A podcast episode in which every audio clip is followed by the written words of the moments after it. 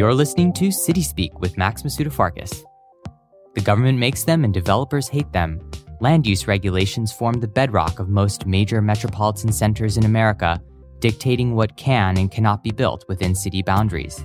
Today, we sit down with someone who has devoted his career to this body of law as both a practitioner and lecturer at USC's Gould School of Law. Jim Arnone is in his 30th year as a partner at Latham & Watkins, which has one of the largest environmental and land use practices in the world. Tune in to hear from Jim about this fascinating field of law and how he believes the time might finally have come for the law to evolve to address the acute problems faced by both the state and the country. City Speak is proudly sponsored by Batoni Architects. Batoni Architects specializes in making unique buildings and spaces that bring design alive for their clients. Visit batoniarchitects.com to explore their projects. Jim Arnone, welcome to City Speak. Nice to meet you. So let's start at the very ground level. What is land use law? So, at its very most general, it's how government agencies limit how people can use their own land. So, start with the idea that when you own property, you have an awful lot of rights over what that property is. But there's also the basic principle that if you're going to use your land in a way that causes harm to somebody else, maybe another owner or the general public, then you shouldn't be able to do that. So, there's some degree of reasonableness inherent whenever you own land. So, you start with the idea that there has to be some kind of a regulation so that your use of your land doesn't harm other people or the general public when they want to enjoy land themselves. And when you look at that, there's the different layers of government, and all of our layers of government are involved with this. You've got the federal government, you've got the state government, and you've got your municipalities, your cities, and your counties. And they're all involved with this. So, at a basic level, take the federal government. In the 70s, when most of our environmental laws were passed, the federal government passed the Endangered Species Act. There became a sense that we had to protect species that were at risk of extinction from going extinct. Yeah. And it kind of just made sense. Right. Like you would have the federal government deal with species because birds fly, they fly all over the place, yeah. animals roam, that kind of thing. In the state, here in California, you had a good example is the Coastal Act. The voters passed the California Coastal Act. And it was a similar kind of idea that the state government had to protect the coast because we didn't want to have in California, different than the East Coast, we didn't want to have what was thought of at the time as a Miamiization of our beaches. Sure. we didn't want to have too much right. of uh, development. And then also, I think we're really protective here in California about the general public being able to use the beach. So we passed the Coastal Act. And it's extraordinary. The California Coastal Commission has sweeping land use authority over everything in the coastal zone. So that's like an example of the yeah. state. The state also, by the way, has the Planning and Zoning Code, which is the overall land use law that governs most cities in, in the state of California. And now I guess we're whittling down to the local level. Why is the paradigm, why is the de- default paradigm that local governments and local authorities should have such broad discretion on issues of land use. There's a lot packed into that. So, I mean, you're absolutely right because you get down to the local government, and that is really the level of government that has primary land use authority. When we think about land use, you think about any controversy over a new project, you think about your city council, your county board of supervisors. That's that's the level. And deeply ingrained, I think, in, in most of our just senses of how things ought to be and frankly in the law, deeply ingrained, is that these are local decisions. Think about the idea that you're deciding whether a shopping center should be approved. Yeah. You're deciding whether to preserve open space in a particular place. You're deciding there might be some places where you want the single family homes only with the nice little white picket fences in the backyards, this like mid century dream of the American dream of how people want to live, that suburban ideal where what you do in different places seems inherently local. You kind of start by saying, why would anybody in Washington or Sacramento say where you should have a single family community in Glendale? So that's the way we've worked forever, for a very, very long time. And I think instinctively we think that's mostly right. But you hit upon like a big problem. What what happens when you have a big problem? And the obvious one right now is housing, and I guess it's first cousin homelessness. And, and that's where we have a, a real problem. And I think our tradition of having land use be governed at the local level is really running head to head with the idea of when you have a problem bigger, than that seems to address. I mean, go back to what we were talking about about endangered species. you wouldn't think that you know, pick a city. The city of La Cañada Flintridge is supposed to be responsible for protecting the bald eagle because sometimes a bald eagle might land in a tree there. That city can't right. do that. yeah. So you need a bigger solution. So is housing and homelessness a bigger solution or not? Yeah. And we're, we're struggling with that right now. I think we're seeing certainly in the last couple of years, and I think this year in particular, it's going to be a battle royal in Sacramento yeah. about whether the state should be much more heavy handed with cities and counties. So take one step back. Why would you even start doing that? You start doing that because there's a problem and you don't think cities and counties are doing enough to solve the problem. Mm-hmm. So why why might that be? It might be just because of old-fashioned NIMBYism, not in my backyard, the idea that people don't really want things like affordable housing in their area often. Think about all the controversies you have, especially in major cities, where homeless shelters are proposed.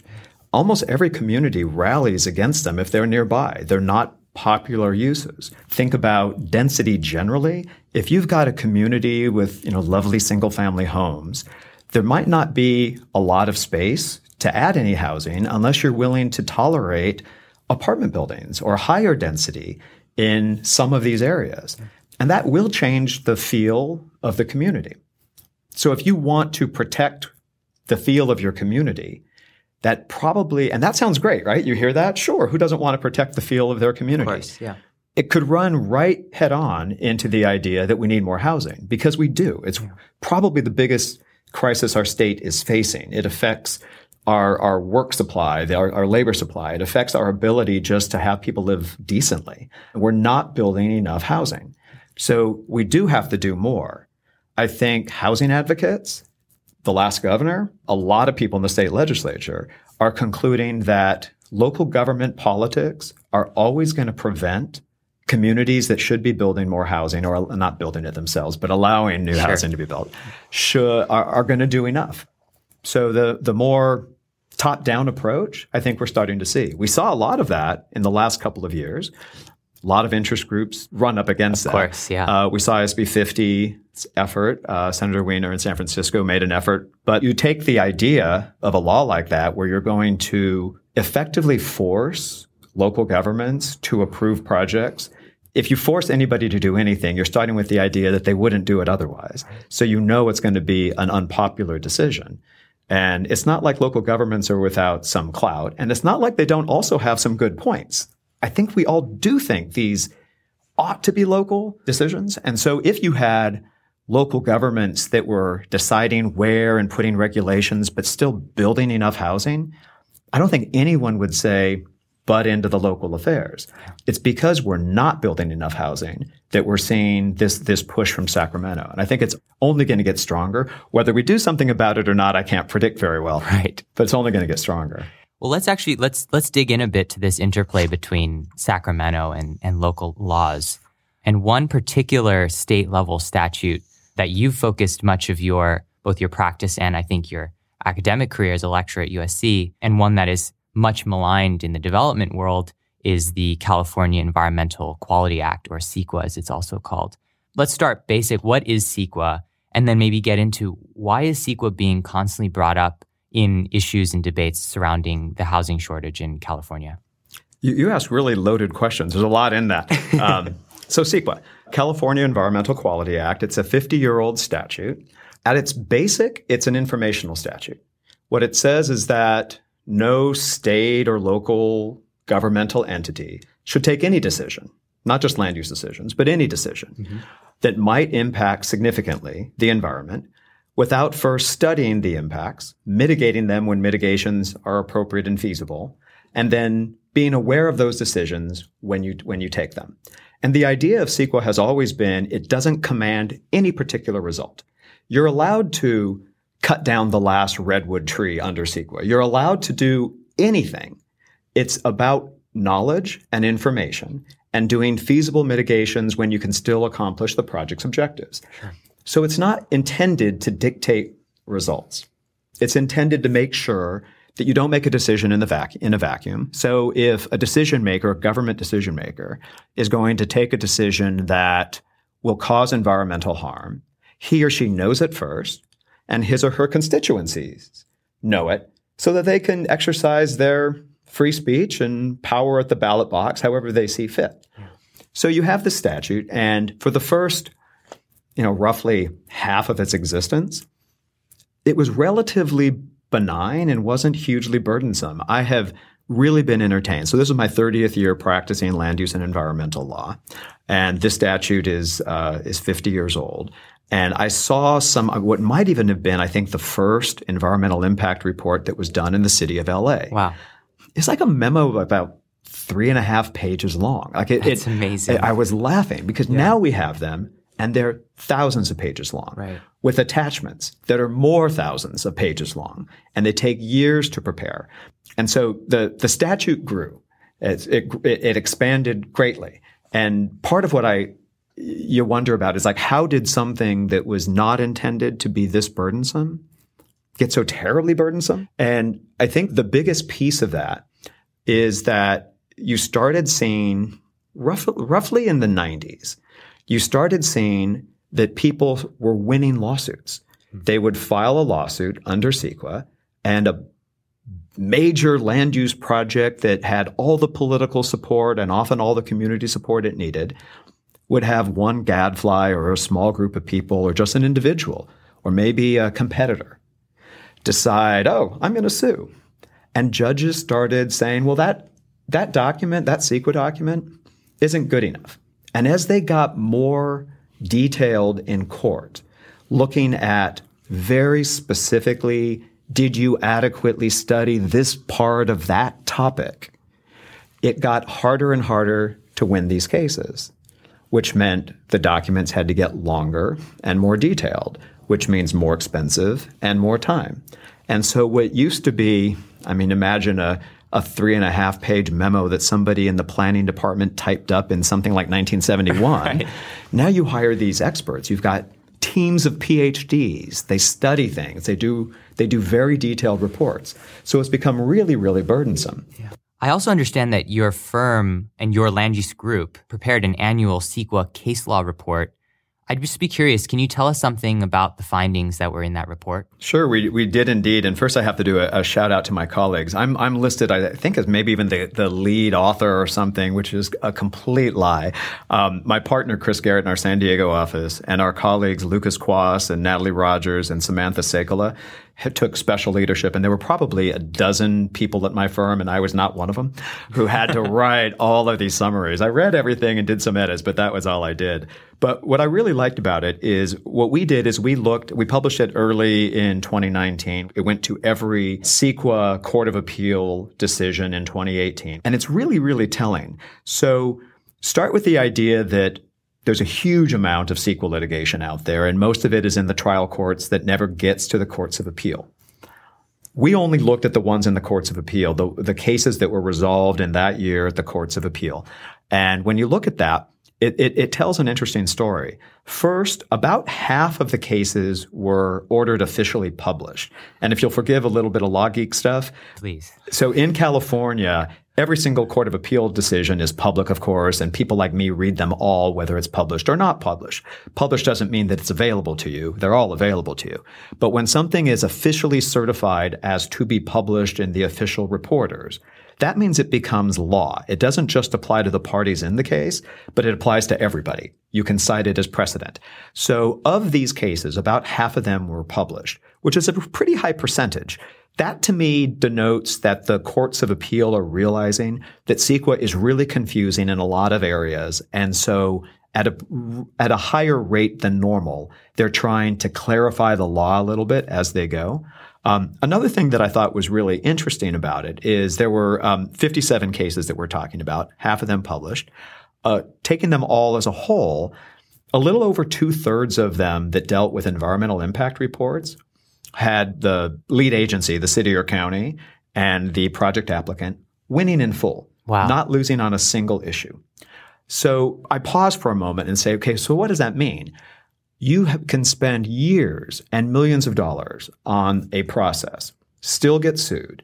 You have to spend more money and take more years to win at the trial court. And then you go to the Court of Appeal where three appellate justices consider your case. You look at all of that and in two thirds of the cases, all levels of courts concluded that everybody did everything exactly right. That didn't save you a nickel and it didn't save you a day. But that's the process that we have. And not not to say that you have any kind of legal crystal ball by any means, but the idea of streamlining CEQA has been talked about for many years.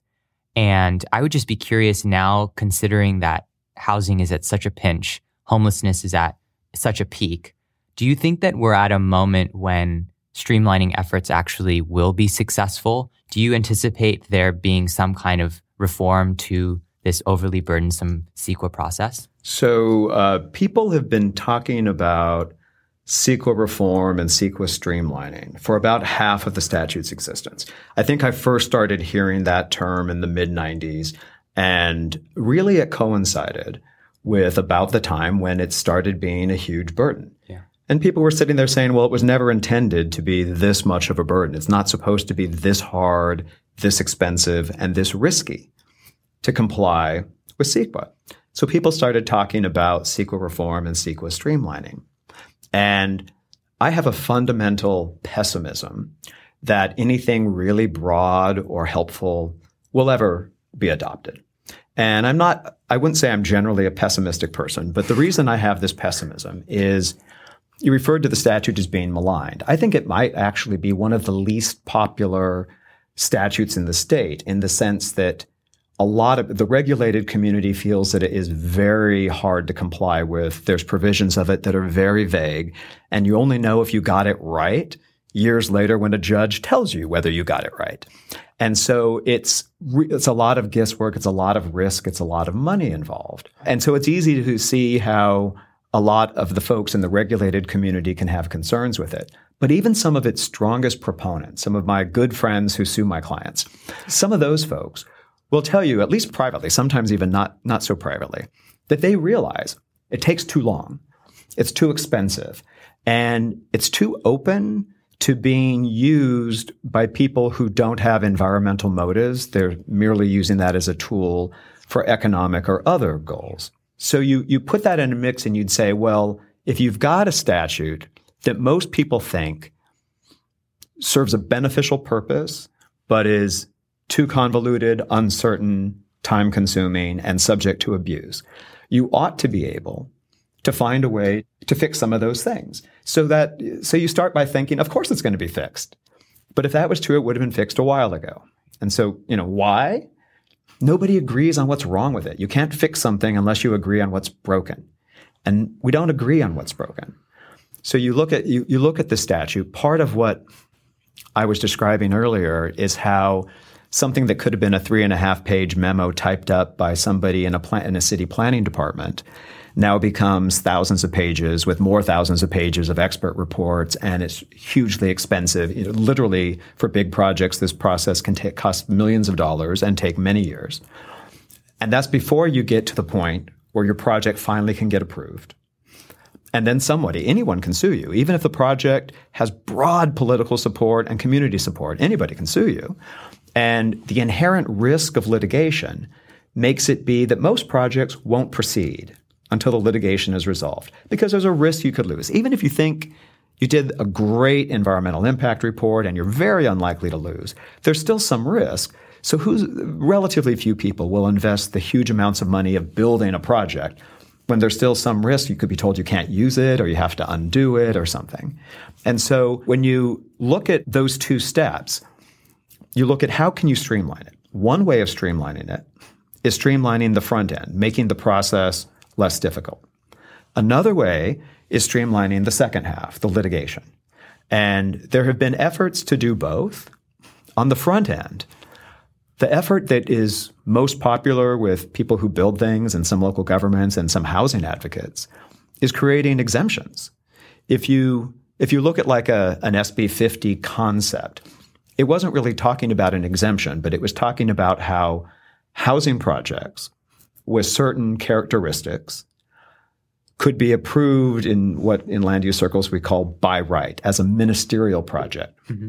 And a ministerial project means the city doesn't have any authority to say no. It also means that CEQA doesn't apply. CEQA only applies to discretionary projects where the city has the authority to say no. So by saying that certain housing projects will become by right or ministerial, you're also saying CEQA won't apply. And so That's that would be that would be great for building housing. If you're if you're a housing person, that would be great.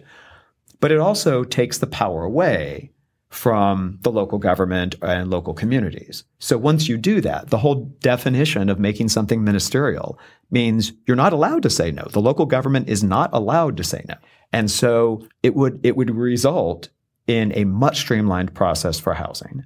It would also result in projects being built inherently where some people in the local community wouldn't want them and the local elected officials wouldn't want them. And we have seen, I've, I mentioned that CEQA reform and streamlining has been talked about for a very long time, especially a lot in the last decade. We've seen efforts that would start going down that path, falter, get heavily watered down, but get passed in some watered down way. And cynics, and I'll confess to sometimes having been a cynic, um, cynics would say, well, nothing at all was accomplished. Well, it's not always nothing. I mean, it's just not very broad streamlining, but it could be helpful on some projects. And we've seen examples of that. We've seen examples of old statutes passed as a watered down CEQA streamlining that suddenly now in a different in a different regulatory environment has some kind of benefit and some projects using that. I mean, you may remember SB 375. That was 2007, if I'm remembering correctly. And when it was passed, I actually found an old email. I was sitting reading summaries of legislation on my on my deck with a cup of coffee one weekend morning, and I sent an email to my partners here and was just giving them my thoughts on the new legislation. And I found that summary for SB 375, and it had a whole bunch of stuff in it. But one thing it had in it was a CEQA exemption, a complete CEQA exemption for certain types of projects. But it got watered down with so many conditions. I was I laughed, you know, to the extent you can laugh on an email, and and was saying like I don't ever see this being used. Right. Well, it turned out no one used it for a decade, and then actually one of our clients for a project that we worked on was able to use it ten years later. That's unbelievable. No, it ended up being helpful. Right. And now I, I know of at least 10 projects that are using it. And so it, it sticks into my head as a couple of things. First, I was kind of right in that email. It wasn't all that helpful if it wasn't used for the first decade. Sure. But also, it's helpful on some things now. And if we take what could happen today in Sacramento, there's the possibility that you can you can make some ec- incremental improvements. I also am wondering if there's the possibility you can take things that were already passed in previous watered down CEQA streamlining efforts and maybe remove some of the difficulties. So if you if you take everything that's loaded on a previously passed CEQA streamlining bill, and that's why it's not being used much, maybe you can lighten some of those loads and let it be used a little bit more. Don't think we can get anything more than a marginal improvement, but any improvement's probably helpful, especially with housing. And all of that was on the front end side. There's also the the litigation. Please, yeah. On the litigation side, what what solutions do you see? So what we have seen in in a few bills is the idea that litigation should go faster. And so there was a, a statute passed. It created a concept of the uh, Environmental Leadership Development Project, where there's a bunch of conditions making it very hard to use. So almost nobody uses it. But if you do do that, you have to get certified. It's really kind of tough.